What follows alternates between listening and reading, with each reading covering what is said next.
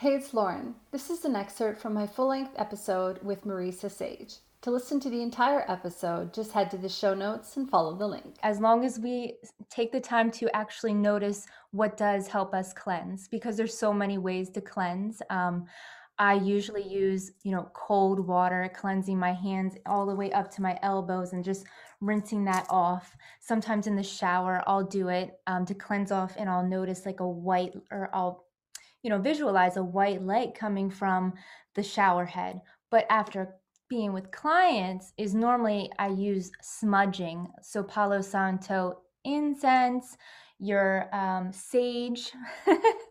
um, and a lot of times I really do um, just sound healing. So using a, a, a, you know the tuning forks that have the binaural beat, like the or binaural beats, solfeggio beats, those things like that. I'll use those in the in my home or in the office space really to just really break it up and clear it as well as my favorite and a lot of practitioners don't do this is cutting the cords and really just not it's just not so much about cutting them as it is just really allowing them to come out and asking help and guidance from your spirit team to help you along with that process um, so that nothing, you know, is left behind, but really just cutting off that energy and clearing and cleansing and letting it go, releasing it all.